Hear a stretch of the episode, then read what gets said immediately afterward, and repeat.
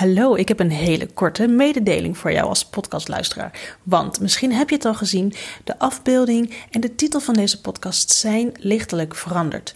En met deze korte mededeling ga ik je even aangeven wat er veranderd is. Want voorheen richtte ik me vooral op de beginnende fotograaf, die echt net haar of zijn bedrijf aan het opstarten was en daar vooral door de bomen het bos niet meer zag. Op dat gebied kwam ik dan even helpen.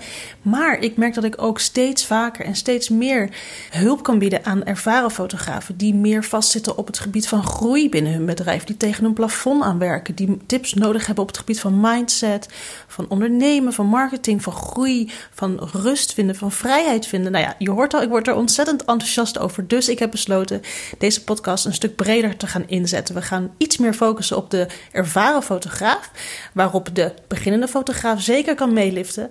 Dus Nieuwe afleveringen komen eraan. Blijf vooral luisteren. Vergeet ook niet dat alle afleveringen die ik al heb opgenomen gewoon blijven staan. Het wordt er alleen maar beter op.